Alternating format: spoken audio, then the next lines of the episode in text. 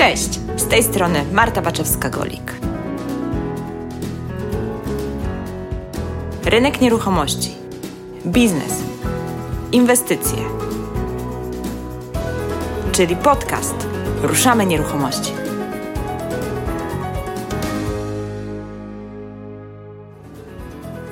Dzisiaj mam niezmierną przyjemność po raz kolejny gościć mecenasa Piotra Dobrowolskiego i po raz kolejny zadać mu kilka pytań natury prawnej.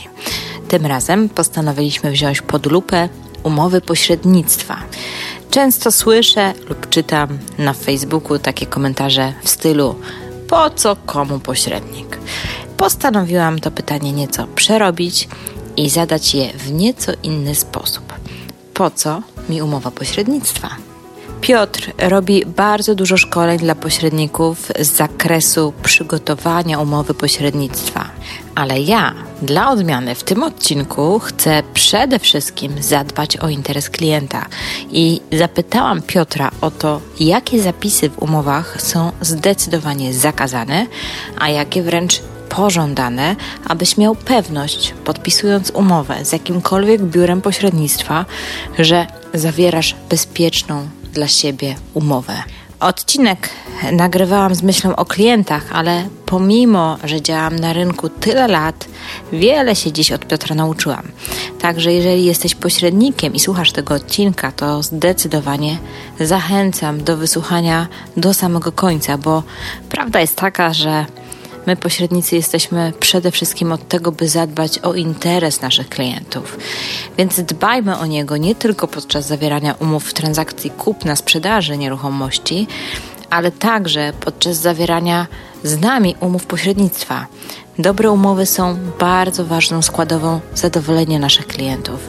Dlatego ten odcinek dedykuję zarówno Tobie, potencjalny kliencie biura nieruchomości, jak i Tobie, pośredniku nieruchomości. Cześć Piotr. Cześć Marto. Po raz drugi. Dzień dobry w Poznaniu. No właśnie, tym razem w Poznaniu. Ostatnim razem widzieliśmy się w Sopocie, teraz w Poznaniu. Jest mi bardzo miło. No, mnie również. Piotr, chciałabym Cię dzisiaj podpytać o umowy pośrednictwa. Mhm. Natomiast chciałabym, żebyśmy się skupili głównie na korzyściach, jakie z tego tytułu płyną dla, dla klienta. Mhm. W sensie takim, czego on tak naprawdę może oczekiwać, z racji tego, że podpisze z pośrednikiem umowę, co w tej umowie powinno być z jego punktu widzenia, mhm. nie od strony pośrednika, na co powinien zwrócić uwagę i tak dalej, i tak dalej. Natomiast nim przejdziemy do naszego tematu głównego, to jeszcze Cię poproszę dla tych wszystkich słuchaczy, którzy jeszcze nie mieli okazji wysłuchać naszego poprzedniego odcinka i od razu to powiem, że zapraszam, bo jest o księgach wieczystych, więc bardzo wartościowy odcinek. Jakbyś mógł się przedstawić i powiedzieć, czym się zajmujesz? Dzień dobry wszystkim, nazywam się Piotr Dobrowolski, jestem zawodowym prawnikiem, radcą prawnym i zawodowo na co dzień zajmuję się prawem nieruchomości. W szerokim tego słowa znaczeniu Mianowicie no, pomagam pośrednikom w obrocie nieruchomościami, w ogóle profesjonalistom rynku nieruchomości w codziennej pracy, projektuję umowy, e, pomagam inwestorom e, przeprowadzać e, inwestycje, robię audyty nieruchomości, prowadzę spory związane z nieruchomościami, wszystko co z tym związane. To tak najkrócej rzecz ujmując. Tak, ale Piotr również robi bardzo dużo różnego rodzaju szkoleń dla pośredników. Tak. I wiem, że również prowadzi szkolenia z tego, jak przygotowywać takie umowy tak właśnie dla pośredników. A ja bym tak chciała dzisiaj ten temat trochę odwrócić i pomyśleć o tych naszych klientach. Mhm. Czyli na co oni powinni tak naprawdę zwracać uwagę, jeżeli idą do pośrednika i pośrednik oczywiście wyjmuje jakąś umowę mhm. i te umowy są oczywiście różne, w zależności od tego, w jakim tam biurze, to są różne standardy. Mhm. Co tak naprawdę w tej umowie powinno się znaleźć, na co klient powinien zwracać uwagę? No, jak już wyjmuje umowę, to już jest, to już jest dobrze, no bo umowa wymaga formy pisemnej pod rygorem nieważności. Od tego trzeba zacząć. Przepisy ustawy o gospodarce nieruchomościami są w tym zakresie jasne. Umowa pośrednica obrocie nieruchomościami pod rygorem nieważności musi być zawarta na piśmie. Co to Czyli oznacza? nie może to być słowna umowa? Nie może być to słowna mailowa? umowa. Mailowa też nie może być, dlatego że mailowa to jest forma dokumentowa. To jest relatywnie taka nowa rzecz w naszym prawie, dlatego że funkcjonuje od września 2016 roku dokumentem jest nośnik informacji zawierający oświadczenie woli. Czyli może to być SMS, może to być mail, może to być kartka papieru, e, może to być nagranie audio-wideo, prawda? Ale jeżeli mamy w ustawie o gospodarce nieruchomościami zastrzeżony rygor nieważności, to znaczy, że wszystko, co z pominięciem formy pisemnej jest nieważne. Czyli umowa zawarta z pośrednikiem ustnie jest po prostu umową nieważną. Nie wywołuje żadnych skutków. Te wszystkie prawa i obowiązki, które sobie tam opiszemy, one po prostu nie istnieją. Dlatego też musi być zawarte na piśmie. Może być ewentualnie w formie elektronicznej, tylko forma elektroniczna to nie jest mail, tylko to jest forma z podpisem elektronicznym albo pod, podpisana profilem zaufanym. Okay. Ja nie znam, powiem szczerze, jeszcze żadnych przypadków na rynku, kiedy ta umowa została zawarta w ten sposób. Jest to teoretycznie możliwe, tylko wymaga po jednej i po drugiej stronie spełnienia pewnych kryteriów natury technicznej. Byłoby to do zrobienia, na przykład jeżeli mieszkamy od siebie gdzieś daleko, powiedzmy, albo klient jest za, za granicą to w takiej sytuacji ta forma elektroniczna pewnie by nam się sprawdziła. Przy czym no jedna i druga strona musi dysponować albo profilem zaufanym, albo e, podpisem e, elektronicznym. Tak? Czyli jakieś podpisana umowa i zeskanowana? Nie. Jeżeli podpiszemy umowę, jeżeli jest sytuacja tego typu, że pośrednik podpisuje umowę, mhm. wysyła nam skan tego, my sobie to drukujemy, podpisujemy mhm. i odsyłamy mu z powrotem, też mailem, skanem, to nie jest forma pisemna. Dlaczego? Dlatego, że forma pisemna wymaga złożenia dwóch oryginalnych podpisów. Okay. Tak? Czyli forma pisemna będzie wtedy, kiedy mamy kartkę papieru i na tej kartce papieru mamy złożone dwa oryginalne podpisy. Tylko i wyłącznie to jest y, traktowane jako forma y, pisemna. Także od tego trzeba zacząć. Na papierze. Papier jest cierpliwy, jak to się mówi. Papier przyjmie wszystko. Papier przyjmie wszystko. No, akurat w przypadku pośrednictwa nie wszystko papier może przyjąć, dlatego że jest cała masa takich rzeczy, które nazywają się klauzule niedozwolone i pewnych rzeczy w tych umowach pisać y, nie można. I porozmawiamy o tym. Ale o tym za chwilę właśnie. Tak. Więc forma pisemna to po pierwsze. Po drugie, wszystko będzie zależało od tego, gdzie zawieramy umowę. Bo umowę możemy zawrzeć w biurze pośrednika, a możemy też zawrzeć umowę poza biurem pośrednika. Na przykład pośrednik przyjedzie do nas. I uwaga, większość umów w ten sposób jest zawierana. Nie prowadziłem nigdy żadnych badań, ale zakładam, że ale faktycznie tak że, tak może no, Chociaż jak, tak. jak rozmawiam z pośrednikami, to wielu stara się już przemodelować swoją pracę w taki właśnie sposób, żeby zapraszać jednak klientów do biura. Mhm. To niejednokrotnie budzi opór klientów i klienci mówią, gdzie tam będziemy jechać, spotkajmy się na nieruchomości. Pośrednicy, no między innymi dlatego chcą zawierać umowy w biurze, dlatego, że wtedy odpada pewien szereg obowiązków, kolokwialnie nazwijmy to papierologii, ponieważ jeżeli zawieramy umowę poza lokalem przedsiębiorstwa, to pośrednik jest obowiązany poinformować nas o szeregu różnych informacji.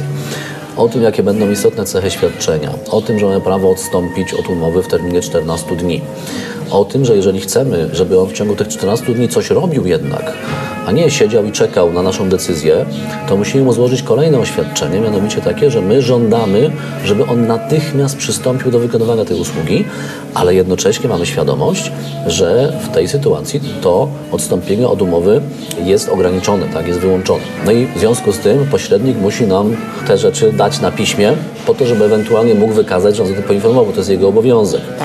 Tam będzie nadrukowanej cała masa różnej treści. No i mam takie sygnały od, od pośredników, że klienci niejednokrotnie e, mają pewne obawy. Mhm. Że co to jest, prawda? Te, te jakieś tutaj dodatkowe dokumenty, o co to chodzi, że oni to nie chcą podpisywać i tak dalej. No to nie bójcie się tego, bo te dokumenty, wszystkie dodatkowe, które dostajecie od pośrednika, te załączniki do umowy, ich może być dużo, to de facto jest poinformowanie Was o Waszych prawach to tam nie ma nic niezwykłego, nadzwyczajnego, żadne haczyki, triki i tym podobne rzeczy. To jest po prostu wykonanie pewnego obowiązku, który wynika z ustawy, a służy klientowi akurat, a nie pośrednikowi. No będzie też informacja dotycząca przetwarzania danych osobowych, prawda, to jest jakaś tam kolejna kartka i tak dalej. Więc jeżeli zawieramy umowę poza lokalem przedsiębiorstwa, poza biurem, to takie dokumenty dostaniemy od y, pośrednika. Powinniśmy dostać, bo jeżeli nie dostaniemy, to znaczy, że pośrednik y, nie działa do końca zgodnie z, z przepisami. No ale trzeba mieć świadomość, że wtedy mamy prawo do odstąpienia w ciągu 14 Tak, to znaczy, jeżeli zawieramy umowę poza lokalem przedsiębiorstwa, to jest tak samo, jakbyśmy zawierali umowę na odległość, tak samo jakbyśmy kupowali coś w sklepie internetowym. Możemy odstąpić od tej umowy w terminie 14 dni bez podawania przyczyny. Żeby to zrobić, wystarczy wysłać mu przed upływem tego terminu terminu takiego świadczenia. Tak? Natomiast jeżeli pośrednik w ciągu tych 14 dni usługę wykonał, to już to prawo nam nie będzie przysługiwało. To znaczy będziemy musieli mu zapłacić wynagrodzenie. Jeżeli w ciągu tych 14 dni jakieś czynności zostały wykonane, to trzeba będzie wynagrodzenie zapłacić. Jeśli natomiast pośrednik nas nie poinformuje o tym prawie do odstąpienia od umowy, to ono z 14 dni nam się wydłuża do roku.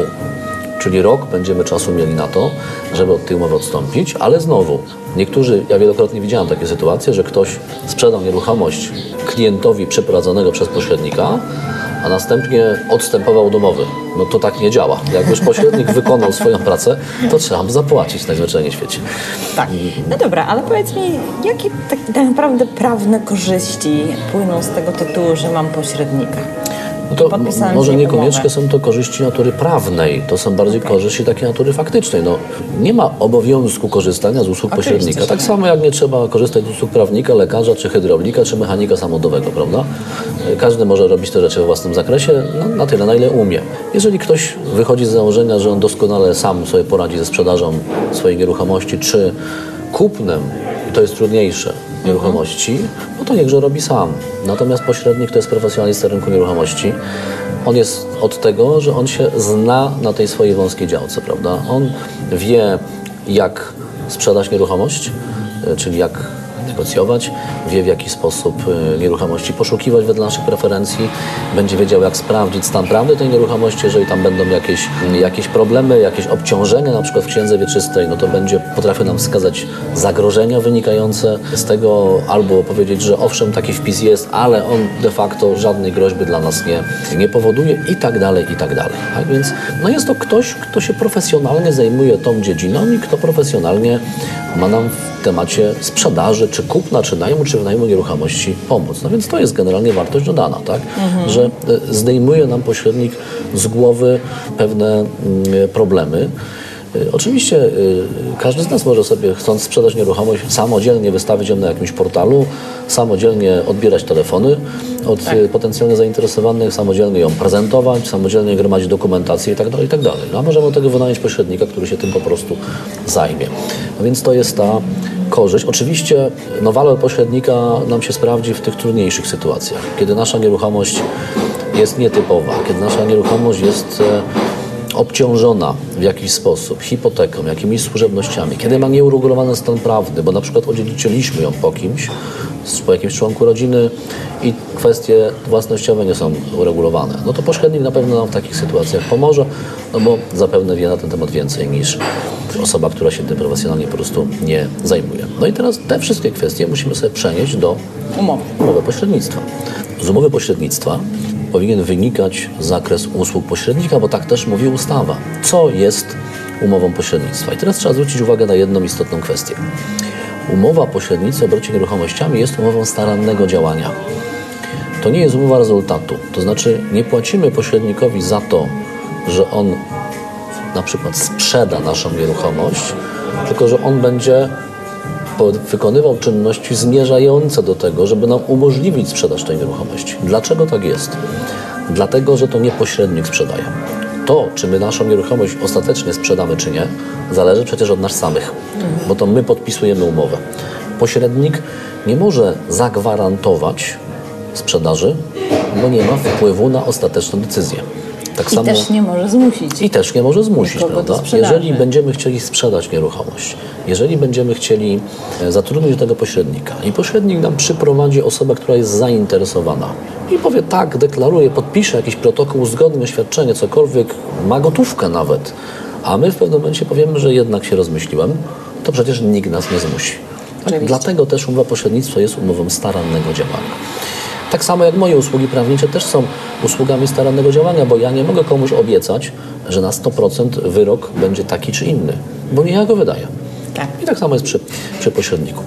Więc to jest taka pierwsza uwaga, o której trzeba pamiętać, tak? że, że pośrednik wykonuje pewną pracę, natomiast e, płacimy mu za wykonywanie tej pracy, a nie za jej rezultat de facto. To jest pierwsza kwestia. Druga kwestia jest taka, że to, co ten pośrednik ma dla nas zrobić, powinno być w tej umowie opisane. Tak? To znaczy zakres czynności pośrednictwa powinien być tam opisany. Ten zakres czynności pośrednictwa może być bardzo wąski, może być bardzo szeroki, więc należałoby to uważnie zbadać. Dlaczego? Dlatego, żeby później nie było niejasności, że oczekujemy od pośrednika więcej zaangażowania, więcej pracy niż się na to umówiliśmy, bo takie klasyczne czynności pośrednictwa, które nie są nigdzie uregulowane przepisami prawa, ale no, doświadczenie pokazuje, to jest jakieś tam badanie stanu prawnego, gromadzenie dokumentacji, to są prezentacje nieruchomości, to jest negocjowanie ceny i tym podobne rzeczy. Natomiast mogą się pojawić jakieś dodatkowe usługi. Może na przykład okazać się tak, że nieruchomość ma nieuregulowany stan prawny. Trzeba na przykład przeprowadzić postępowanie spadkowe. No to jeśli to nie zostało ujęte w usłudze pośrednictwa, to to będzie usługa dodatkowa. Jeżeli pośrednik poprosi o dodatkowe wynagrodzenie za to, no to w takiej sytuacji należy po prostu mu je zapłacić, no bo myśmy się na to wcześniej po prostu nie umówili. Więc warto te kwestie na dzień dobry z pośrednikiem po prostu dokładnie omówić. Tak, ale moja praktyka wynika, e, jest taka, że e, głównie na co zwracają uwagę klienci, jak biorą ode mnie umowę pośrednictwa. No to po pierwsze, jaka jest prowizja? No tak. Więc to jest oczywiste. A drugie, jakie, jakie są formy wypowiedzenia ewentualnie umowy. Mhm. I to są takie dwie rzeczy, na które klienci zwracają uwagę. A tak naprawdę rzadko kiedy, ja nie wiem w ogóle nawet, czy ktokolwiek analizował właśnie zakres tych czynności. A powinien w mojej ocenie. Powinien w mojej ocenie, no bo to, to nam zaoszczędza pewnych później problemów na koniec. Prowizja czy wynagrodzenie to jest w ogóle temat, który się przewija w zasadzie na samym początku. Bardzo często jest tak, że ktoś dzwoniąc do pośrednika od razu pyta, ile bierzecie prowizji. Tak. No ja bym nie odpowiedział tak zadane pytania. No bo teraz jeżeli ktoś pyta mnie, jakie wynagrodzenie mam pobrać, to ja bym najpierw zapytał, dobrze, ale za co mam to wynagrodzenie pobrać? Tak? Co ja będę miał do zrobienia, prawda? E, No bo może być tak, że będę miał do sprzedania dosyć prostą, nieobciążoną, łatwo sprzedawalną nieruchomość typu dwupokojowe mieszkanie 50-metrowe. A może być tak, że na sprzedaż będzie kilkuhektarowa posiadłość, która jest warta kilka milionów złotych, prawda? Tak. Sprzedawalność takiej nieruchomości jest zupełnie inna, nakład pracy jest zupełnie inny i tak dalej, więc takie pytanie pośrednika, dzień dobry, ile prowizji bierzecie? E, Ja bym na takie pytanie nie odpowiedział. No, No to mnie też tam klienci pytają przez telefon, prawda, ile to będzie kosztowało. Ja mówię, no jeszcze nie wiem, bo jak ustalimy, co mogę dla Pani Pana zrobić, to wtedy dopiero będę w stanie wycenić tą usługę, prawda. W mojej ocenie zaczynanie dyskusji o, o, od pieniędzy jest w ogóle nie tym kierunkiem, to trzeba. Raczej najpierw trzeba było ustalić, co mamy zrobić, na co się umawiamy, a dopiero później będziemy rozmawiać sobie o pieniądzach, ile to będzie kosztowało. Tych systemów rozliczeń jest dużo. Najpopularniejszym jest prowizja, czyli procent ceny transakcyjnej. Tak? Natomiast nie zawsze Tak, są oczywiście. tacy pośrednicy, którzy, z którymi umawiamy się na wynagrodzenie ryczałtowe, czyli nie procent, ale określoną kwotę. Umawiamy się, że jeżeli uda Ci się sprzedać, prawda, to w takiej sytuacji zapłacę Ci kwotę X. Prawda? Są tacy pośrednicy, którzy pobierają wynagrodzenie mieszane, mianowicie proszą o wynagrodzenie za pewne czynności wstępne, bo na przykład nieruchomość trzeba przygotować do sprzedaży. Czyli trzeba wykonać zdjęcia, trzeba zrobić może jakiś wirtualny spacer, może czasem jakieś tam zdjęcia z drona i tak dalej. I pośrednik mówi, zapłać mi za tą część wynagrodzenia, a następnie, jak mi się uda sprzedać, to jeszcze ewentualnie prowizję. Mogą być wynagrodzenia ryczałtowe za każdy miesiąc prowadzenia oferty, tego jest bardzo dużo. Ważne, żeby to było opisane jasno, przejrzyście, to znaczy, żeby każdy wiedział na samym początku, klient ile będzie miał do zapłacenia, a pośrednik ile otrzyma wynagrodzenia. To jest istotne. Żeby nie było na tym tle żadnych niedomówień, żeby nie ma na tym tle wątpliwości, żeby nie było takiej sytuacji, że pośrednik wykonał umowę, sprzedał, wystawia fakturę i ja teraz robię wielkie oczy i pytam, ale za co taka kwota? Transparentność jest w mojej ocenie bardzo istotna. Ja tego pośredniku zawsze uczę i na to uczulam, że pewne rzeczy muszą być wyjaśnione na samym początku. Czasem zdarza się tak, że przychodzi klient i mówi, że usługi pośrednika czy zaproponowana wysokie wynagrodzenie jest zbyt wysoka. No tak działa rynek. Ktoś jest droższy, ktoś jest tańszy, nie ma obowiązku korzystania z pośrednika, mogę poszukać tańszego, mogę robić te czynności e, samodzielnie. W każdym razie istotne zawsze jest, żebyśmy ustalili, co dostajemy za określoną kwotę i ile zapłacimy, żebyśmy, jeżeli to jest wynagrodzenie prowizyjne, żebyśmy chociaż byli w stanie sobie pewną symulację przeprowadzić tego wszystkiego. Tak? W umowie pośrednictwa może się pojawić coś takiego jak zwrot kosztów. Mianowicie, jeśli umawiamy się na wynagrodzenie prowizyjne, no już może będzie to 5% ceny transakcyjnej. No i pośrednik pracuje przez rok. Przez ten rok wykonał ileś tam pracy, bo zrobił sesję zdjęciową, jakiś właśnie wirtualny spacer, rzut, zbadał stan prawny, przygotował dokumenty, prezentował ileś tam razy, prawda? I po tym roku nagle się okazuje, że my rozmyślamy się. Jednak nie sprzedajemy. Z różnych powodów. No, może być tak, że po prostu nie chcemy, a może być tak, że zmieniliśmy plany życiowe. Tu może być cała masa różnych sytuacji. No i mówimy w takiej sytuacji pośrednikowi, no, no to dziękujemy, no, rozwiązujemy umowę i tyle. No a pośrednik mówi, okej, dobrze, ale to ja poproszę w takiej sytuacji o wynagrodzenie. Bądźmy świadomi, że jeżeli w umowie znajduje się taki zapis, że po zakończeniu umowy, jeżeli klient ją wypowie, jeżeli klient samodzielnie sprzeda nieruchomość, czyli poza pośrednikiem, nie klientowi, którego przyprowadził, jeżeli zdarzy się sytuacja tego typu, że zrezygnujemy w ogóle ze sprzedaży, to pośrednik może nas poprosić o wynagrodzenie. Tylko to powinno być jasno opisane w umowie, tak? Że na taki wypadek zapłacisz mi za czynności wykonane. Czyli może się okazać tak, że nie sprzedam mojej nieruchomości, czyli nie otrzymam pieniędzy, ale pośrednikowi będę musiał zapłacić wynagrodzenie. Jakieś tam, prawda? To może być nawet y, kilka tysięcy złotych, no bo praca pośrednika mimo wszystko kosztuje. No, trzeba mieć taką świadomość, że, że praca pośrednika to nie jest praca za darmo. Nie, niestety niektórzy tak cały czas myślą. Nie, niestety niektórym się utarło tak, że pośrednik pracuje w cudzysłowie za darmo, a dostaje wynagrodzenie tylko wtedy, kiedy sprzeda. Tak. Jeśli jakiś pośrednik będzie chciał wziąć na siebie takie ryzyko i tak się z Wami umówi, proszę bardzo. Ale miejcie też świadomość, że no niekoniecznie nie każdy chce brać takie ryzyko na siebie. Tym bardziej, no jeżeli fakt, że nie doszło do sprzedaży, będzie leżeć po Waszej stronie.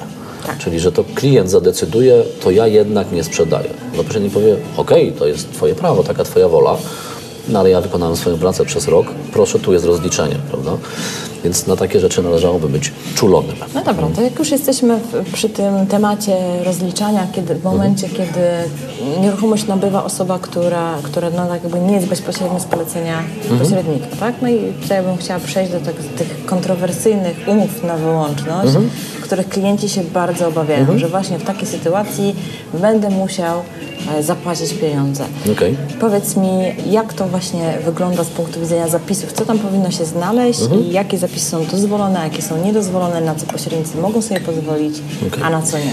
Przede wszystkim, czym jest wyłączność? Dzisiaj w ustawie o gospodarce nieruchomościami, która reguluje kwestie umów pośrednictwa, nie ma nic na temat wyłączności. Czyli wyłączność kształtujemy na zasadzie tak zwanej swobody umów. Możemy dowolnie sobie ją kształtować, ale z pewnymi i dosyć licznymi ograniczeniami, które nakładają do nas przepisy o obrocie z konsumentami. Tutaj musimy pamiętać o jednej kwestii. Inaczej kształtuje się umowy z konsumentem, inaczej kształtuje się umowy z przedsiębiorcą. Kto to jest konsument? Konsument to jest osoba fizyczna, która z przedsiębiorcą zawiera umowę i ta umowa nie jest związana bezpośrednio z jego działalnością zawodową lub gospodarczą. Jeżeli ja przyjdę do Ciebie jako pośrednika, jako Piotr Dobrowolski, bo szukam sobie nowego mieszkania, czy działki, czy domu, to jestem konsumentem, ponieważ to nie ma nic wspólnego z moją działalnością gospodarczą.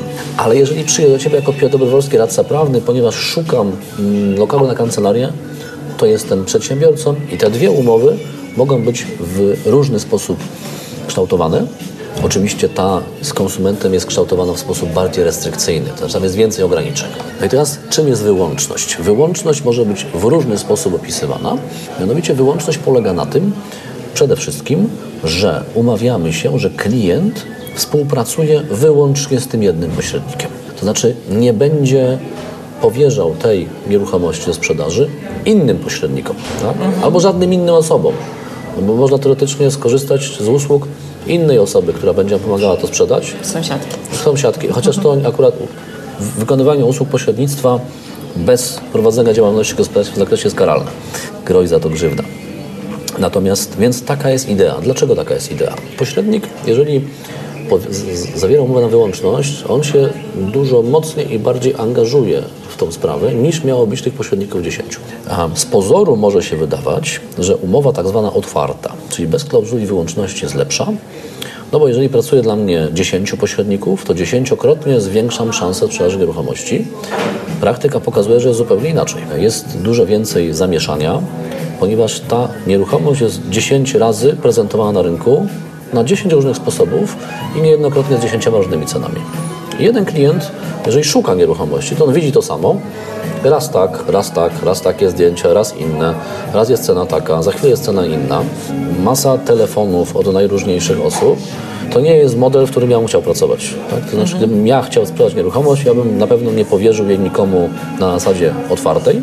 Ja bym powierzył to jednemu pośrednikowi, z jednym pośrednikiem mam kontakt, jeden pośrednik do mnie dzwoni i jednego pośrednika rozliczam z mojej pracy. Prawda? Natomiast ten pośrednik ma kontakt z innymi pośrednikami. Tak? Istnieje takie narzędzie, które się nazywa MLS. To jest taki system wymiany ofert. Tak? On nie jest dostępny dla klientów z zewnątrz, to jest system między pośrednikami. Jeżeli pośrednik, z którym zawieramy umowę, warto go zapytać, czy on na przykład pracuje w ramach takiego systemu. To ta nasza oferta nieruchomości wyląduje w tym MLS-ie i wszyscy pośrednicy, którzy są stowarzyszeni w tym MLS-ie, ją widzą. I teraz, jeżeli jakiś inny pośrednik poszukuje dla swojego klienta takiej nieruchomości, to natychmiast zostanie to skojarzone. Bardzo szybko, poza w ogóle rynkiem, poza portalami itd. Więc tak to będzie funkcjonowało. Ale wyłączność to jest współpraca z jednym tylko i wyłącznie pośrednikiem. No i teraz pośrednicy próbują kształtować, bo kiedyś było takie mm, przeświadczenie, że wyłączność polega na tym, że nawet jeśli sprzedasz samodzielnie nieruchomość, to i tak musisz zapłacić pośrednikowi wynagrodzenie. Oczywiście tak, w sytuacji, kiedy sprzedasz samodzielnie klientowi, którego ten pośrednik ci przeprowadził. Czyli pośrednik przeprowadził ci klienta, dogadaliście się, no tylko, że już do notariusza poszliście bez pośrednika cichaczem, tak? No to jest ewidentne złamanie zasad umowy pośrednictwa, no i tutaj się po prostu należy pośrednikowi wynagrodzenie.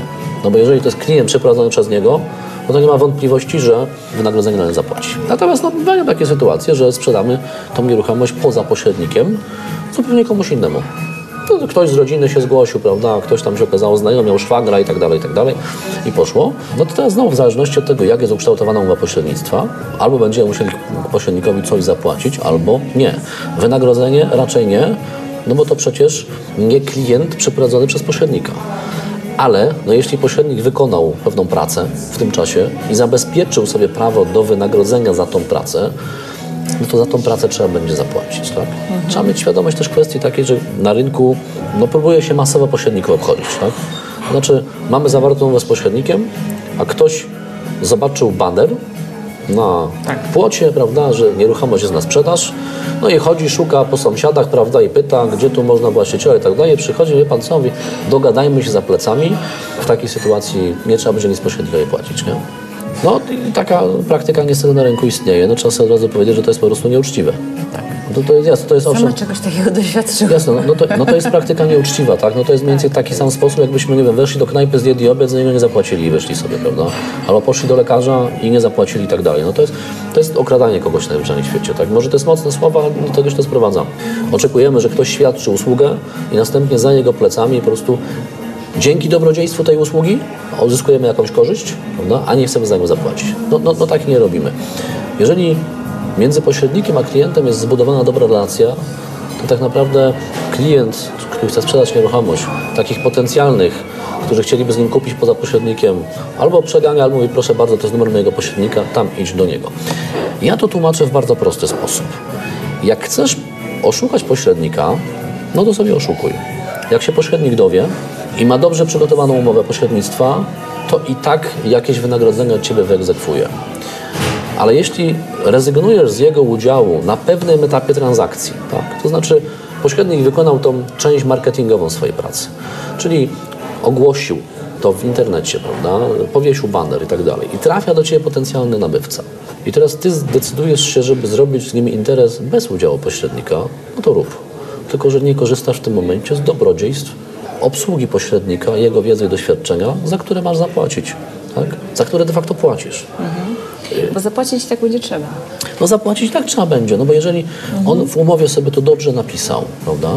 Jeżeli się okaże, że ten klient przyszedł dlatego, że znalazł ogłoszenie w internecie, no to kto to ogłoszenie wystawił? No przecież sam nie wystawiłeś, nie wystawiłaś, tylko to pośrednik zrobił, prawda? Jeżeli powiesił baner na płocie, no to pośrednik to zrobił. Tak? A w umowie pośrednictwa mamy napisane, że on takie rzeczy między innymi będzie wykonywać po to, żeby Cię skojarzyć. Bo pamiętajcie, że wykonanie umowy pośrednictwa polega na skojarzeniu stron.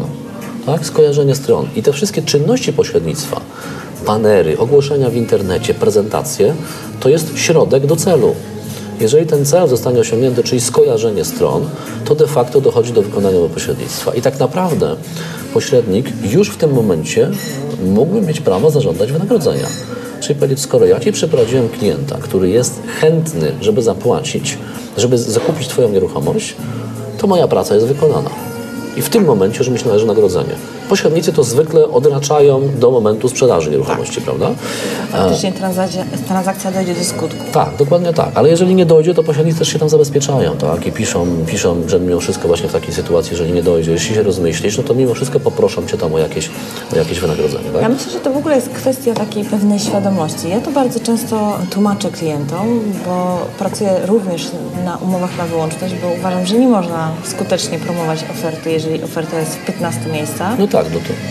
a przede wszystkim nie można skutecznie wyciągnąć wniosków. Z tego, czy jest ruch na tej ofercie, czy nie ma No tak. ruchu na tej ofercie, nie, nie, nie możemy nic z tym zrobić pod kątem takiej analizy y, później. Bo na przykład nieruchomości nie sprzedaje, no i pytanie dlaczego? No i nie wiesz. Nie wiesz, no dokładnie. Nie wiesz, czy do ciebie nie dzwonią, czy do innych też nie dzwonią pośredników, no tak naprawdę nie wiadomo. Więc ja to zawsze tak tłumaczę, ale też zawsze mówię, że trzeba do tego po prostu podejść w bardzo świadomy sposób. Tak. Usługa pośrednictwa nie należy do najtańszych, Nie, bo nieruchomości nie są bo tanie. nieruchomości nie są te, tanie i trzeba brać to odpowiedzialnie i świadomie i podpisywać umowy i albo po prostu godzę się z tym kosztem, po prostu kalkuluję go, Tak. albo nie. Tak, dokładnie. Jeżeli nie, jeżeli to cię przerasta i uważasz, że absolutnie to jest. Yy, no nie mieści ci się w głowie, żeby Mhm. komuś tyle zapłacić, no to najzwyczajniej w świecie zrób to sam, po prostu. Dokładnie tak, tak jak jest z każdym wszystkim innym, tak? Tak. Z każdą inną usługą, prawda? Chcesz jeździć Porsche? Stać cię na Porsche, kupujesz Porsche, tak? Nie, nie stać cię, kupujesz inny tańszy samochód, jak cię nie stać w ogóle, chodzisz pieszo, jedziesz na rowerze albo tramwajem. Wiele osób mówi, że usługi pośrednicze są bardzo drogie i że pośrednik de facto nic nie zrobił. Bo czasem tych działań pośrednika po prostu nie widać. Nie widać. Tak zewnętrznie, prawda? Albo czasami jest tak, że pośrednik znajduje klienta bardzo szybko. No, za co mamy teraz zapłacić, prawda? Już przecież się nie narobił. No dobra, no, ale, znalazł szybko, tak? No bo na tym polega wynagrodzenie ryczałtowe. Ale wiesz, że tak a propos tego, Mhm. e, a propos takiej sytuacji, to e, ostatnio rozmawiałam, byłam na takim, to dom organizował imprezę dla pośredników, no i rozmawialiśmy, no i właśnie podniesiony był ten problem wśród pośredników, Mhm. że bardzo często właśnie klienci nie chcą płacić, bo, za, bo byli za skuteczni. Mhm. Ktoś powiedział, wiesz, ja to specjalnie przeciągam trochę klientów, Mhm. żeby po prostu nie było za szybko. No to doprowadza do takich absurdów, Jasne. nie? No niestety tak właśnie jest, powinniśmy się raczej cieszyć. To jeszcze wracając na chwileczkę tego motywu właśnie, czy na wyłączność, czy, czy umowa otwarta, czy kilka, bo wiele osób się tej wyłączności właśnie boi.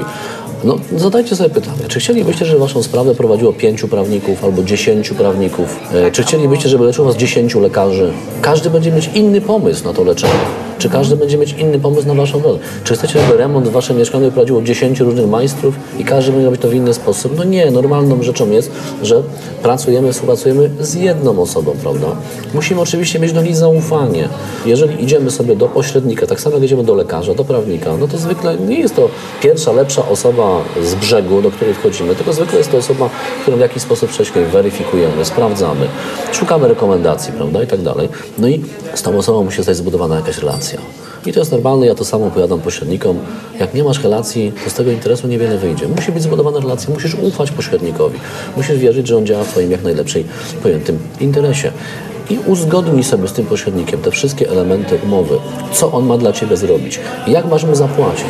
Jak nie chcesz płacić prowizji, jeżeli mówisz, że prowizja to jest za dużo, nie ma sprawy, to musi z pośrednikiem tak zapłacić mu za każdą czynność. Pośrednicy mają obowiązek posiadać cennik. To zobacz sobie, ja jak pisząc umowy, zawsze dodaję do tego cennik i mówię, wypełnijcie sobie ten cennik i w biurach pośrednictwa, w których to powdrażałem, to bardzo dobrze działa, dlatego że jak klient zobaczy cennik, to nagle się otwierają oczy. Nagle się okazuje, że ten pośrednik nie bierze pieniędzy za nic, że tej pracy do wykonania, pomimo że jej nie widać, no jest jednak dosyć dużo, prawda? Jak masz wątpliwości, to zapytaj pośrednika, co on dla ciebie robi. Tak? Przecież to nie jest grzech. Natomiast też ja zawsze tłumaczę, że te umowy, te czynności pośrednictwa, które są napisane w umowie, to pośrednik będzie je wykonywać w zależności od potrzeby. E, Dlaczego tak jest? Bo to pośrednik jest profesjonalistą i on lepiej wie, którym narzędziem szybciej sprzeda nieruchomość, prawda? Czy będzie potrzebne latanie dronem, czy spacer wirtualny, czy nie. Tak? Czy sesja fotograficzna jest potrzebna, czy nie? Czy home staging jest potrzebny, czy też nie? Więc mamy sobie jakiś tam pakiet tych czynności, ale to pośrednik zdecyduje. Robimy to, to i to, no bo on wie, bo on na tym rynku funkcjonuje od lat i on się na tym po prostu zna lepiej niż my. Że w ogóle musimy przyjąć takie założenie, że jeżeli ja przychodzę do pośrednika, to zakładam, że on się zna lepiej na tym temacie niż ja. No jak się okazuje, że ja wiem więcej na temat nieruchomości niż pośrednik, no to nie idę, no to szukam innego, prawda? Szukam innego albo robię to sam. Dobra, to porozmawiajmy jeszcze o tych zakazanych rzeczach, czyli Mhm. czego na pewno nie powinno być w umowach. Okej. Czynek, no, y, y, klauzul niedozwolonych jest cała masa, przy czym tu jedna też uwaga. Te klauzule niedozwolone znajdują się w rejestrze klauzul niedozwolonych. Je można sobie e, przeczytać na stronie Urzędu Ochrony Konkurencji i Konsumentów. Ale to, że jakaś klauzula tam jest i że podobna znalazła się w umowie, którą myśmy zawarli z mm, pośrednikiem, to wcale nie oznacza, że ona w tym konkretnym kontekście jest niedozwolona. Bo być może akurat w okolicznościach naszej sprawy takie postanowienie znajdzie usprawiedliwienie. Czego pośrednikom nie wolno? Pośrednikom nie wolno na pewno zastrzegać zbyt wysokich kar umownych. Jeżeli w umowie pojawi się jakaś kara umowna, która stanowi dwukrotność czy trzykrotność prowizji za coś tam, prawda, to to będzie nieskuteczne. To będzie postanowieniem dozwolonym. Jeżeli okaże się na przykład, że tylko pośrednikowi wolno wypowiedzieć umowę, a klientowi nie, to też będzie to postanowienie niedozwolone. Jeżeli w umowie znajdzie się takie postanowienie, mówimy oczywiście cały czas o umowach z konsumentami. Jeżeli znajdzie się takie postanowienie, które narzuca sąd, czyli mówi na przykład, że wszystkie spory będzie rozstrzygać sąd właściwy dla pośrednika, to to jest też postanowienie niedozwolone. Generalnie, jeżeli chodzi o kwestię wynagrodzenia, to wynagrodzenie musi być napisane jasno, precyzyjnie i musi być napisane w kwocie brutto. Jeżeli będziemy napisane 3% plus 23% VAT, to to jest postanowienie niedozwolone. Dlatego, bo jest niezgodne z przepisami, które mówią, jak powinna być kształtowana cena. Cena dla konsumenta musi zawierać w sobie wszystkie obciążenia publiczne. Tak, tu musi być po prostu, jeżeli to jest, jeżeli jest 3% ceny transakcyjnej, to to jest 3% brutto, tak, a nie plus, plus jeszcze VAT. Tak to musi zostać e, napisane. Wszystkie takie postanowienia, które by w sposób rażący przechylały szale na stronę pośrednika, mogą być uznane za niedozwolone i wszystkie te, które nie zostały indywidualnie uzgodnione. Jeżeli w umowie będzie tak, że będzie cała masa różnych dziur, miejsc, które trzeba uzupełnić, dopisać, zaznaczyć, z czego to wynika? Ano z tego wynika, że pośrednik będzie z Wami to indywidualnie ustalać. Wysokość wynagrodzenia, w ogóle zasady wynagrodzenia, czy to będzie prowizja, czy to będzie kwota, tak? czas trwania umowy, czy to będzie umowa czas oznaczony, czy nieoznaczony. I tu od razu przestrzegam przed jeszcze jedną rzeczą. Klienci myślą czasami w taki bardzo prosty sposób, zawarłem sobie umowę do końca roku, do grudnia. Pośrednik przeprowadził mi klienta pod koniec listopada dogadaliśmy się, że on ode mnie tą nieruchomość kupi. To ja sobie poczekam do stycznia, zawrzemy sobie tą umowę w styczniu, to wtedy nie będę musiał zapłacić. Tak to nie działa. Jeżeli pośrednik przyprowadził mi klienta w trakcie trwania naszego pośrednictwa, to to kiedy ja kupię tą nieruchomość, czy ją sprzedam, już nie ma znaczenia. Bo pośrednik swoje obowiązki wykonał w trakcie trwania umowy, a już poza jego kontrolą, czy poza jego wpływem jest to, kiedy została zawarta umowa przenosząca własność nieruchomości. Więc w takiej sytuacji też wynagrodzenie trzeba będzie zapłacić. Oczywiście, jak znajdziemy w umowie pośrednictwa taki zapis, że nawet jak 3 lata po zakończeniu umowy też trzeba, byśmy sprzedali nieruchomość, to też trzeba będzie zapłacić, to on będzie już nieskuteczny. Tutaj e, przepisy akurat nie ustawa o gospodarce nieruchomościami. Tutaj szukamy sobie odpowiednio, stosujemy przepisy kodeksu cywilnego, umowy mm, agencyjnej, która jest podobna konstrukcyjnie do umowy Ale pośrednictwa. jakiś okres ochronny może pośrednik sobie Może, zawrzeć? ale rozsądnie, bo tam przepis mówi w rozsądnym czasie. Rozsądny czas. Co to znaczy rozsądny Rozsądny czas? czas 6 miesięcy, 1 rok.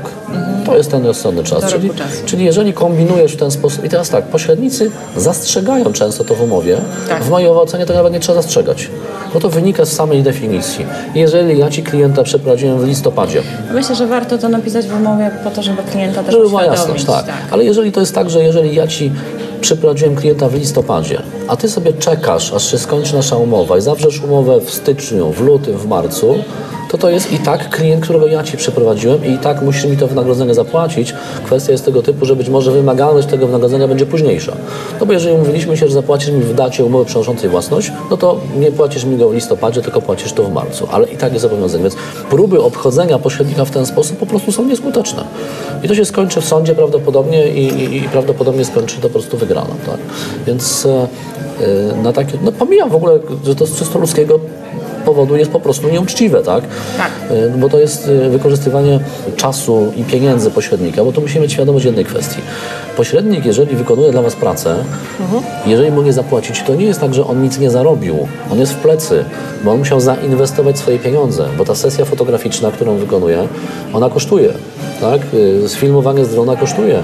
Promocja tego na portalach kosztuje. Kosztuje. Tak? Czas pracy pośrednika kosztuje. Tak? No i jak okazuje się, że pośrednik zainwestował kilka tysięcy złotych y, w Waszą nieruchomość, w Waszą transakcję, a Wy później kombinujecie sobie zawle umowę miesiąc po tym, no to y, po pierwsze go oszukujecie, a po drugie y, no, narasta pewna frustracja po tamtej stronie. I ja często Miewam takie sytuacje, gdzie pośrednicy przysyłają mi umowę do analizy i być może są tam jakieś niedoskonałości, są jakieś ryzyka, ale pośrednik mówi, ale idźmy z tym do sądu tak czy tak. Mówi, bo, no bo nie można tak robić, bo tak, tak się po prostu nie postępuje, prawda? że ktoś, ktoś e, idzie e, i, po prostu mnie oszukuje. Tak? Więc tak to wygląda. Natomiast te postanowienia niedozwolone wszystkie są generalnie takie, które w sposób niekorzystny kształtują sytuację klienta względem pośrednika. Czyli ta umowa staje się niesymetryczna najzwyczajniej w świecie. Tak? Pośrednik ma dużo więcej uprawnień, e, czy bardzo dużo restrykcji, na przykład postanowienie, które zabrania wypowiedzieć umowę, tak będzie nieskuteczne. Postanowienie, które zastrzega karę umowną na wypadek y, wypowiedzenia umowy czy odstąpienia, też będzie nieskuteczne, tak? Chyba, że taka kara została zawarta na dwie strony. Czyli zarówno ty zapłacisz pośrednikowi karę, jeżeli bez powodów rozwiążesz umowę, tak samo pośrednik tobie może zapłacić karę. Tak? Niektórzy pośrednicy tak kształtują umowy. One są wtedy bardzo sprawiedliwe, symetryczne. To wtedy już no, nie będzie postanowieniem niedozwolonym. Także przestrzegam przed takim ślepym Patrzenie. patrzeniem w rejestr klauzul niedozwolonych. Ja to bardzo często spotykam w sytuacji, kiedy reprezentuję interesy pośrednika. Jego klient idzie do prawnika, no i otrzymujemy pismo z całą analizą umowy, gdzie te wszystkie postanowienia są opisane właśnie pod kątem rejestru klauzul, że w rejestrze są postanowienia podobne. To, że są podobne, to wcale nie oznacza, że w tej konkretnej naszej sytuacji będą takie same. Jeżeli pośrednik pisze Ci w umowie, w, klauzuli wyłączności, że oddajesz tą wyłączną tą opiek, op, y, y, nieruchomość tylko pod jego opiekę i zobowiązujesz się, że nie będziesz samodzielnie prowadzić czynności marketingowych, to nie rób tego. Tu oczywiście można dyskutować, czy taki zapis jest skuteczny, czy nie, bo w rejestrze klauzul niezwolonych też się takie zapisy pojawiają. Tylko na logikę. Jak oddajesz profesjonaliście sprawę do załatwienia i masz mu za to zapłacić, jak będziesz samodzielnie jeszcze próbować to gdzieś tam na boku eksponować, prezentować i tak dalej, no to może sobie zaszkodzić. Masz po prostu nie, nierówną ofertę na rynku. Ktoś, kto będzie chciał zobaczyć tą nieruchomość, widzi raz Twoje ogłoszenie, raz widzi pośrednika. Raz widzi zdjęcia takie, raz zdjęcia takie. Tu jest cena inna, tu jest cena inna, tak? To jest bez sensu. No jak chcesz robić samemu, to rób samemu. Po co, po co komuś płacić? Ten pośrednik później, jeżeli Co to będzie mieć... płacić, po co komuś zawracać głowę? Dokładnie, zawracasz komuś głowę, ten pośrednik później i tak od Ciebie to weźmie pieniądze. Zabezpieczył sobie to w umowie i nawet jak sprzedasz samodzielnie, to on skasuje Cię za te wszystkie czynności, które wykonał dotychczas, tak? Tak. No, no to po co? To jest bez sensu moim zdaniem, tak? To albo się oddaje od kogoś opiekę. Tym bardziej, że albo nie. te, te promowanie i ogłoszenia e, w internecie wcale nie są tanie e, dla osób indywidualnych. To są całkiem spore kwoty. trzeba coraz droższe są de Coraz facto. Tak. droższe są coraz e, de facto. Więc mm, ja mam takie wrażenie, że właśnie klienci, e, im się wydaje, że to nic nie kosztuje, ale Tak. potem próbują sami i to się okazuje, że to tam... Że to jednak są pieniądze. Że to jednak są pieniądze, bo samo wykupienie ogłoszenia nic nie daje, trzeba jeszcze je podbijać. No oczywiście, że tak. tak. dalej. No. Trzeba odpowiednie zdjęcia zrobić. Trzeba nieruchomość przygotować przede wszystkim. Kolejna rzecz, przed którą przestrzegam, mianowicie pośrednik przekazuje Wam zdjęcia. Zrobił zdjęcia nieruchomości, no i prosicie, czy możemy dostać. Oczywiście dostajecie. I następnie rozwiązujecie umowę z pośrednikiem, sami wykorzystujecie te zdjęcia do promowania swojej oferty. Bo stwierdzacie, że pośrednik nic nie zrobił, Wy zrobicie sobie sami lepiej, tak? Te zdjęcia są własnością pośrednika. Istnieje coś takiego jak prawa autorskie, majątkowe i osobiste. I nie wolno Wam wykorzystywać zdjęć, które dostaliście od pośrednika, co do których on nie pozwolił Wam korzystać z tego. Jak zrobicie taki numer i pośrednik to znajdzie, a prędzej czy później znajdzie, to nie dość, że będziecie musieli mu zapłacić za jego pracę, to jeszcze oprócz tego będziecie musieli mu zapłacić odszkodowanie za korzystanie z jego autorskich praw majątkowych, tak? Bo wykorzystaliście coś jego. To jest tak samo, jakbyście sobie wzięli cudze zdjęcie, prawda? Ściągnęli sobie z internetu i zilustrowali sobie swoją stronę internetową, bo wzięli sobie cudzą piosenkę, zgrali z netu i sobie podłożyli do swojego filmu. To jest dokładnie ta sama zasada. Czasami zdarza się taka sytuacja, że klient mówi, pośrednik nic nie robi. Jak masz wątpliwości co do tego, czy pośrednik coś robi, czy nie, to mu zapytaj. Co na przestrzeni ostatniego miesiąca się w tej sprawie wydarzyło, tak? Tak. Pośrednicy mają swoje systemy zarządzania biurami i CRM-y i oni ci mogą pokazać, tak?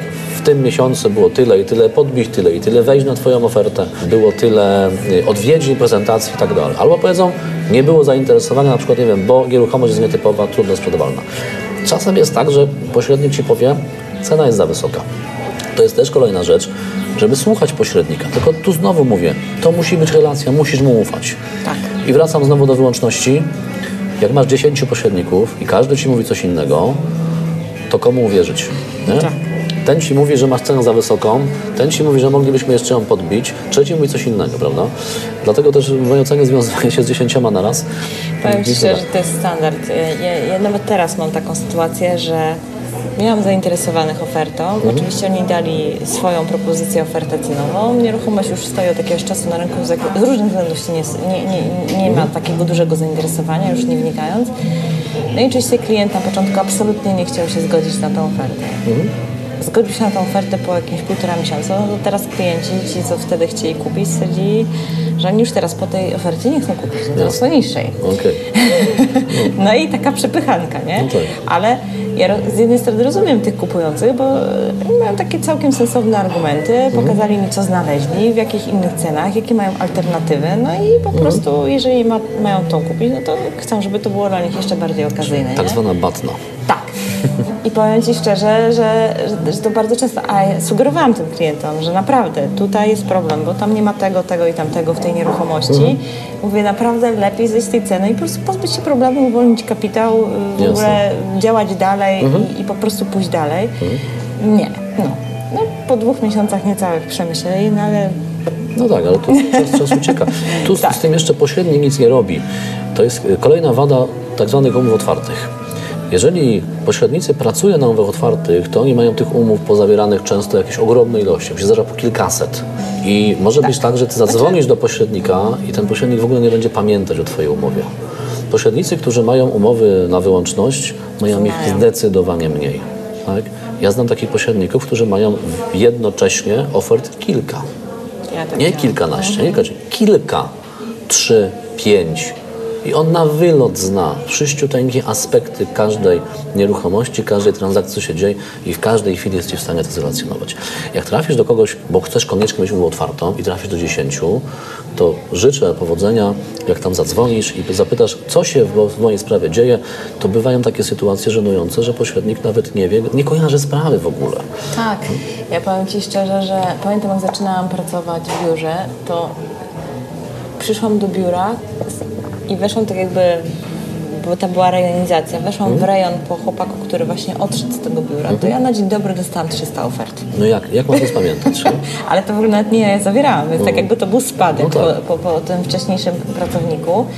Więc e, i oczywiście musiałam pozyskać nowe. Mhm. Więc nie miałam czasu obdzwonić tych 300 ofert, pojechać tam, zobaczyć, Tak. więc po prostu no, Nie masz pojęcia po prostu o czym Zupełnie, zupełnie. No Tak- właśnie. tak to wygląda. Więc to jest kolejny A argument. trzeba pamiętać, że w biurach jest bardzo duża rotacja. Tak. Zwłaszcza w takich, gdzie, gdzie się pracuje na ilości, a nie na jakości. Mhm. dokładnie tak. Także tam jest rotacja pracowników ogromna. No i prawdopodobieństwo, że ci pośrednicy są no, mało profesjonalni jest naprawdę bardzo wysokie. Jasne, no, no, no, rynek pośrednictwa no, to jest taki sam rynek, jak i każdy inny, prawda? No, to Mhm. Tak samo masz dobrego fryzjera, tak samo masz dobrego lekarza, prawnika, mechanika, hydraulika, kogokolwiek.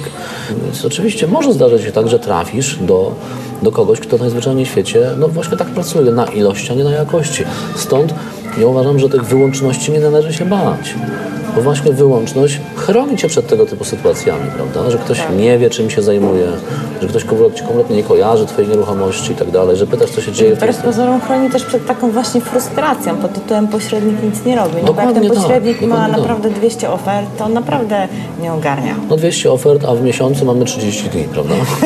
Nie? No to matematyka jest dosyć prosta, nie? Tak. Ile, ile ofert dziennie, że tak powiem, do chociażby sprawdzenia, tak? A przecież mamy do... Do nawet podbić ich nie w ten sposób na Dokładnie. portalach wszystkich, nie? Dokładnie tak, więc to są kwestie, które, które naprawdę warto sobie przemyśleć. A ja na przykład z procesów sądowych e, też znam sytuację, że się klienci jakoś, nie wiem, paniczką, oni podpisują umowę z wyłącznością, a w sądzie mówią, że nie chcieli wyłączności, zostali oszukani.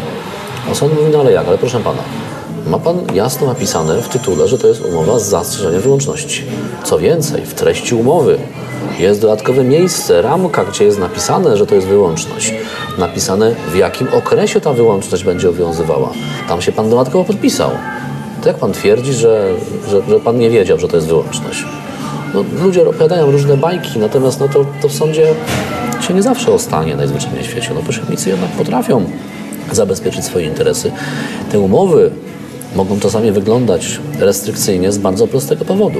No właśnie z takiego, że niestety nagminnym na rynku staje się zjawisko pomijania pośredników. Mnie, pamiętam, Sąd Ochrony Konkurencji i Konsumentów kiedyś napisał w uzasadnieniu, kiedy reprezentowałem klienta e, w procesie o uznanie warunków jego umowy, postanowień jego umowy jako klauzul niedozwolonych.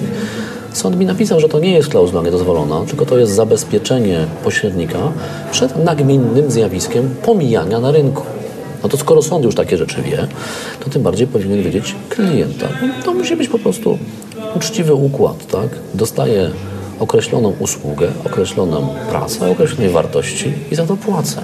Tylko muszę na dzień dobry wiedzieć, ile zapłacę, za co zapłacę, no i ja muszę mieć to przeświadczenie, że faktycznie ta usługa jest świadczona na jakimś tam poziomie, tak? że ten pośrednik wie, co robi najzwyczajniej w świecie. Tak? I naprawdę, jeśli trafi się do dobrego pośrednika, y, to to jest nieoceniona pomoc. Pośrednicy mają przecież referencje, którymi się chwalą. To można sprawdzić Tak. bardzo prosto. Tak? Nie jeszcze- musimy iść naprawdę do pierwszego lepszego, nie musimy podpisywać umowę tylko dlatego, że ktoś do nas zadzwonił. Dokładnie. E, warto to po prostu sobie Kolejny, poszukać. kolejny temat, y, o którym warto byłoby wspomnieć, praca dla dwóch stron. Bo pośrednicy pracują w właśnie. dwóch modelach, prawda? Jedni pracują tylko i wyłącznie dla jednej strony transakcji, a inni z dwoma. Czyli może być sytuacja tego typu, że podpisujesz umowę na sprzedaż nieruchomości i pośrednik reprezentuje tylko Ciebie. On nie będzie reprezentować kupującego. A może być przeciwna sytuacja, taka, w której on podpisze też umowę z drugą stroną kupujący. to trzeba zacząć od tego tak. To, to ten temat musi jasno wynikać z umowy. Czy pośrednik reprezentuje tylko Ciebie, czy drugą stronę. Jeżeli on chce pracować również dla drugiej strony, to musisz o tym wiedzieć. Musisz o tym wiedzieć, musi to być jasno napisane. Jeżeli ma pobrać sobie wynagrodzenie od tej drugiej strony, to też musisz o tym wiedzieć najzwyczajniej w świecie. Dlaczego? Trzeba przyznać, że to nie jest niedozwolone. Nie jest niedozwolone.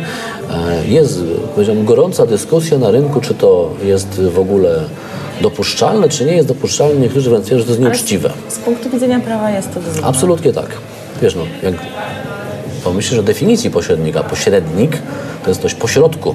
I to jest też błędne rozumienie, bo niektórzy mówią, że pośrednik reprezentuje stronę, tak? że, je, że działa tak jak jej pełnomocnik.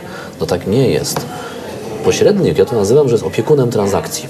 To znaczy, on ma sprawić, że ta transakcja ma dojść do skutku. Jeżeli on ma zawartą umowę ze sprzedającym i z kupującym, to on ma zbliżyć ich stanowiska do siebie, tak? Ma tak trochę między takim nimi... mediatorem Troszkę tak, troszkę tak, nie bezpośrednio, ale troszkę. Czyli każdy z nich ma swój interes. Jeden chce kupić, drugi chce sprzedać. I on ma zrobić tak, żeby to doszło do skutku, tak? Być może temu sprzedającemu będzie musiał wytłumaczyć, słuchaj, cena jest za wysoka, musisz ją trochę obniżyć. Temu kupującemu być może będzie musiał powiedzieć, słuchaj, nie negocjuj już dalej, bo nic z tego nie wyjdzie.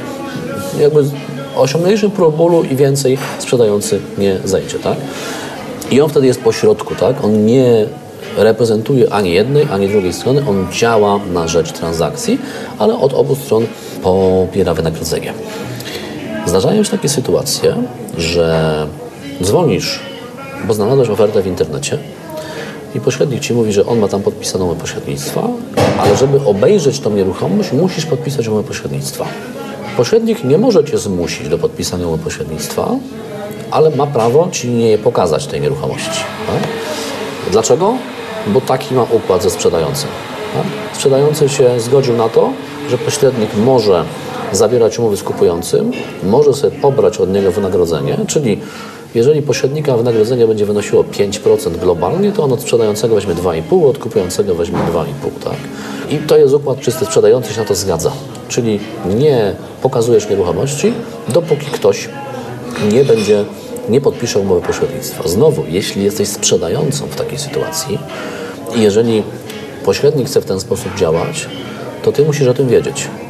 Żeby nie było takiej sytuacji, że na tą nieruchomość przyszło, czy zadzwoniło potencjalnych pięciu klientów, którzy chcieli obejrzeć, byli bardzo zainteresowani, ale pośrednik powiedział, sorry, nie podpiszesz umowy pośrednictwa, to ja Cię na nie pokażę. No i oni powiedzieli nie. Czyli teoretycznie straciłaś potencjalnych Wiesz co, zainteresowanych. ja do tego podchodzę tak trochę zdroworozsądkowo.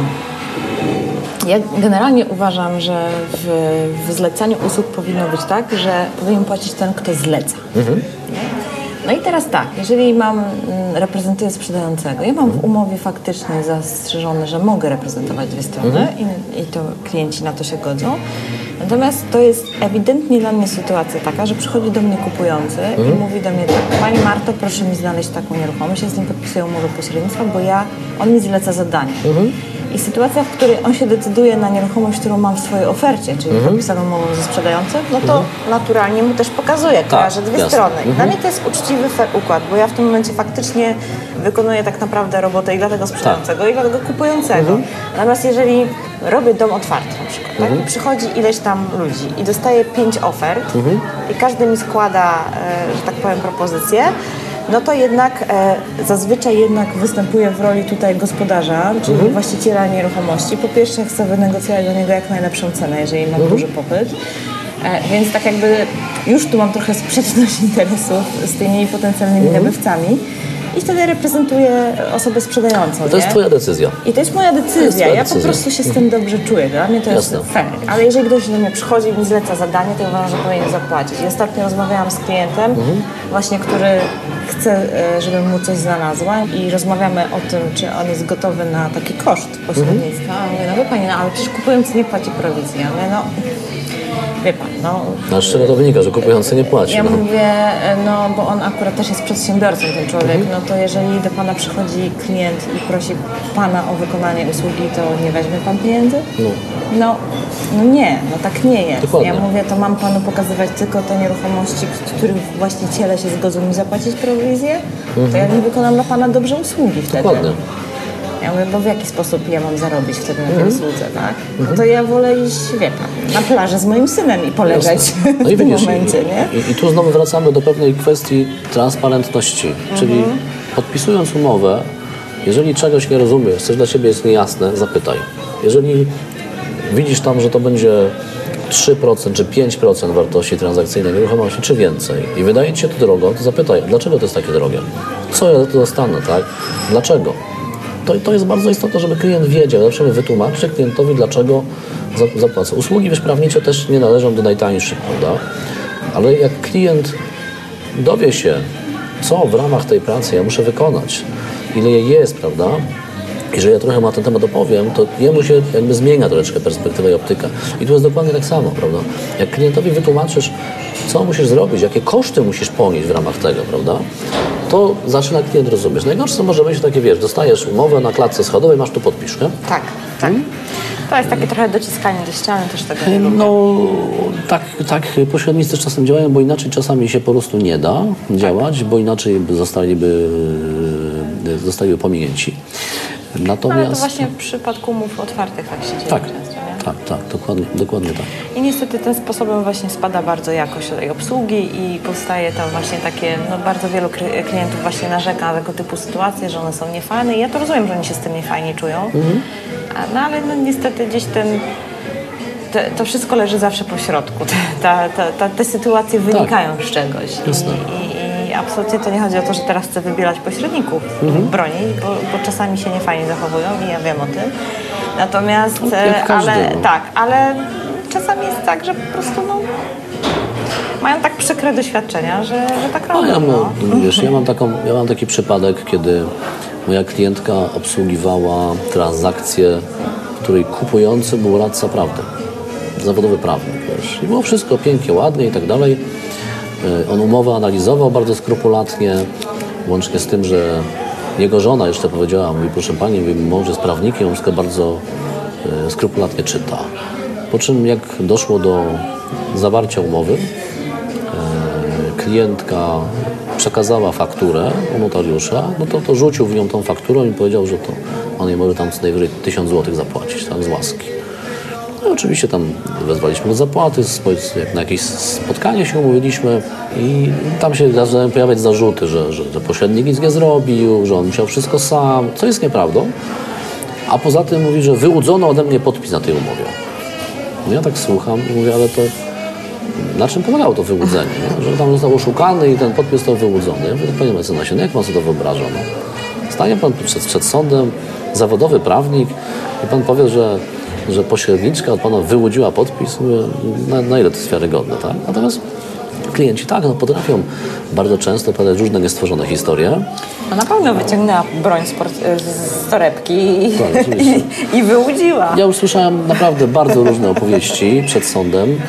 To trzeba pamiętać też jedną rzecz. Przed sądem trzeba mówić prawdę.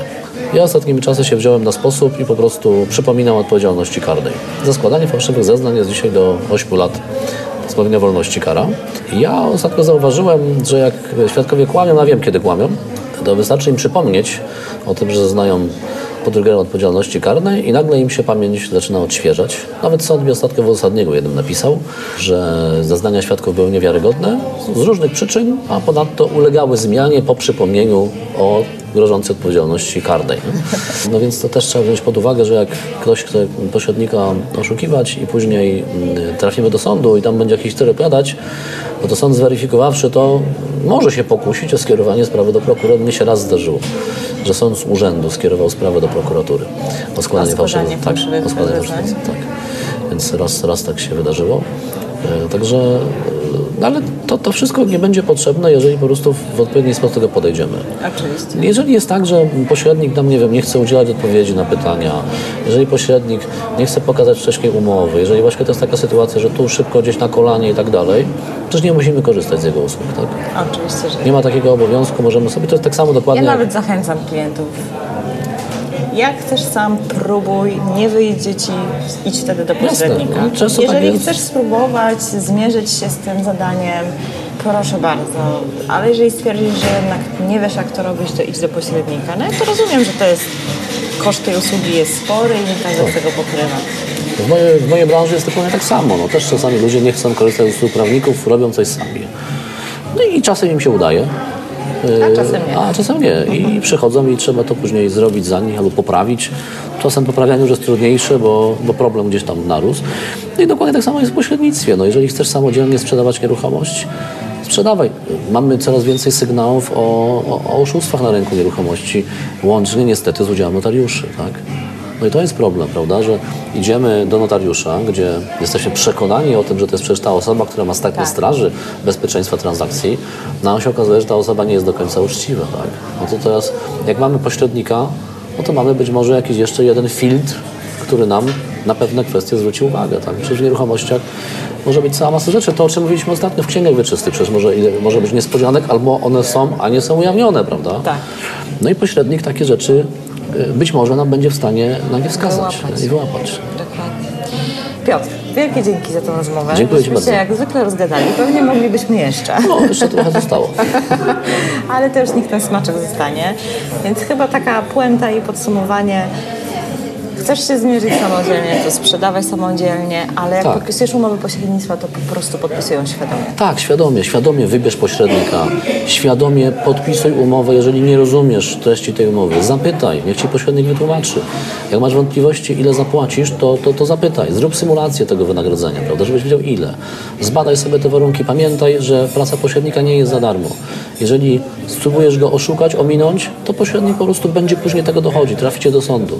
Jeżeli przegrasz, poniesie dodatkowe koszty. sądowe, koszty wynagrodzenia e, pełnomocnika i tak dalej.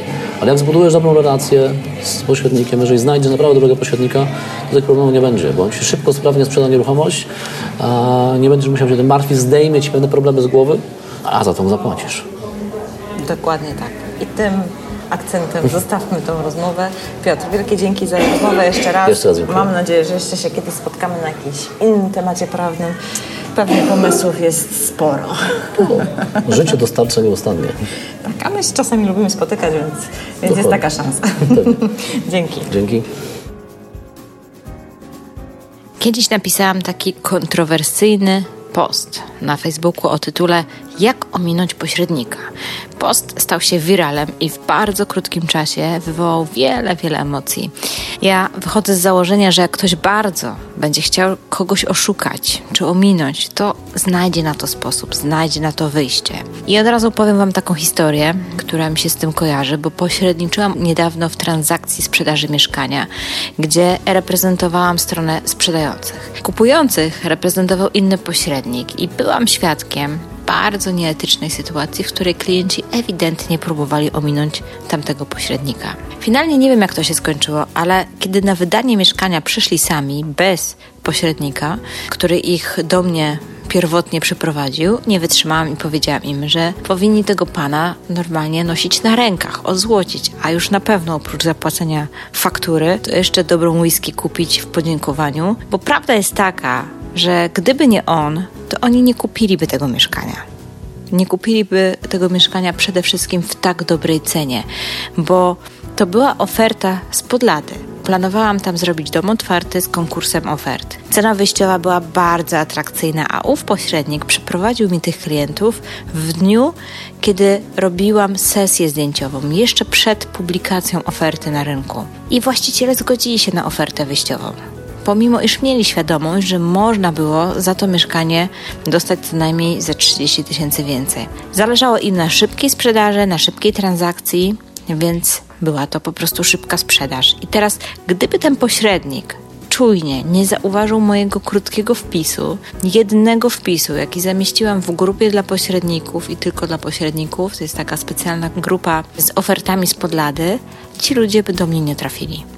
A nawet gdyby trafili już później po publikacji tej oferty, to pewnie by przyszli na dom otwarty i musieliby wziąć udział w konkursie ofert. I tak sobie myślę, że dobra umowa pośrednictwa jest gwarantem jakości współpracy i jest gwarantem jakości współpracy dla obu stron. Zarówno dla Ciebie, drogi kliencie, jak i dla Ciebie, drogi pośredniku. Decydując się na korzystanie z usług pośrednika, masz prawo do zagwarantowania sobie najlepszych warunków tej współpracy. Ale podpisując umowę i negocjując tę umowę, podpisując ją zupełnie świadomie, umawiasz się z pośrednikiem na pewne warunki tej umowy i dajesz pośrednikowi gwarancję, że on zostanie wynagrodzony za swoją pracę.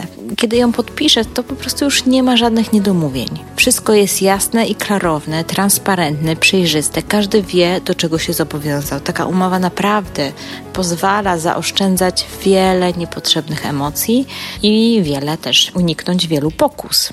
Ja wiem, że zaraz się posypią historie z cyklu, jak to pośrednik nie zasłużył na swoje wynagrodzenie, ale prawda jest taka, że to przecież ty, ty, drogi kliencie, wybrałeś tego pośrednika. Dokonałeś wyboru, a jeżeli to był przypadkowy wybór, no to licz się też z tym, że otrzymasz przypadkową jakość usług. Naprawdę gorąco zachęcam Cię do przemyślenia wyboru pośrednika. Nie skazuj się na takich przypadkowych specjalistów, bo to naprawdę jest najszybsza droga do frustracji i braku zadowolenia. Zrób rekonesans, poproś o wzory umów, negocjuj warunki współpracy, zawieraj świadomie umowę. Zakup czy sprzedaż nieruchomości to naprawdę jest poważna transakcja. I jak nie masz czasu, żeby się tym tak na poważnie zająć lub po prostu nie masz bladego pojęcia o obrocie nieruchomościami, naprawdę warto skorzystać z usług specjalisty. Pamiętam, jak kiedyś zapytał mnie jeden mój kolega po fachu, pośrednik, Marta, ale jak ty proponujesz współpracę klientom na wyłączność? No nie boisz się? Nie boisz się, że stracisz klientów? A ja tak sobie myślę i mówię, mówisz, sama ich odsyłam z kwitkiem, jak widzę, że nie są mentalnie przekonani, że warto z takich usług skorzystać. Po prostu nie współpracuję z osobami, nawet z polecenia, jeżeli przychodzą do mnie z jakichś rekomendacji, jeżeli po prostu nie są gotowi na moją usługę. To mi zaoszczędza bardzo wiele nieporozumień, jakichś niepotrzebnych emocji, bo akceptuję fakt, że ktoś ma prawo wyboru i jeżeli chce sprzedawać samodzielnie, proszę bardzo. Niektórzy po jakimś czasie wracają lub nawet przesyłają swoich znajomych. Ale praca z takim świadomym klientem, który naprawdę rozumie, po co mu jest potrzebna pomoc w sprzedaży lub zakupie nieruchomości, jest czystą przyjemnością każdy gra do tej samej bramki. Jeżeli warunki współpracy są z góry ustalone, nie ma w ogóle tam żadnej takiej zadry, rysy, dziury w całym. Nikt się nie zastanawia, jak tu kogoś ominąć, nikt nie ma złych intencji i w takiej współpracy sprzedaż czy poszukiwanie nieruchomości naprawdę idzie jak po maśle. To jest czysta przyjemność. Więc jeżeli czujesz, że potrzebujesz pomocy w sprzedaży lub zakupie nieruchomości na terenie Trójmiasta, zapraszam do współpracy. Napisz do mnie na maila marta małpa ruszamynieruchomości.pl, oczywiście bez polskich znaków. Natomiast możesz też do siebie zostawić namiar, jeżeli interesuje Cię otrzymywanie ode mnie od czasu do czasu ofert sprzedaży nieruchomości lub biznesów. Tutaj raczej selekcjonuję takie oferty bardziej inwestycyjne, nazwijmy to. I od czasu do czasu, jak coś fajnego do mnie trafia, a coraz więcej osób z całej Polski do mnie pisze i przesyła swoje oferty sprzedaży różnych nieruchomości, czasami bardzo nietypowych, które trudno, trudno znaleźć po prostu na rynku. Być może akurat poszukujesz czegoś dla siebie, być może akurat ta nieruchomość będzie ciekawą opcją dla ciebie. Dlatego, e, jeżeli jesteś na etapie poszukiwań, y, szukasz czegoś pod kątem inwestycyjnym, to zostaw do siebie kontakt na stronie bit.ly ukośnik oferty nieruchomości też bez polskich znaków, łącznie pisane. Link do tej strony, gdzie może zostawić kontakt, zamieszczę również na stronie e, podcastu w opisie do tego odcinka. Na koniec, oczywiście, dzięki wielkie za to, że udało Ci się dotrwać do samego końca. I taka mała prośba, jeżeli podobał Ci się ten odcinek, to poleć go swoim znajomych. Niech też skorzystają z tej wiedzy. Do usłyszenia niebawem.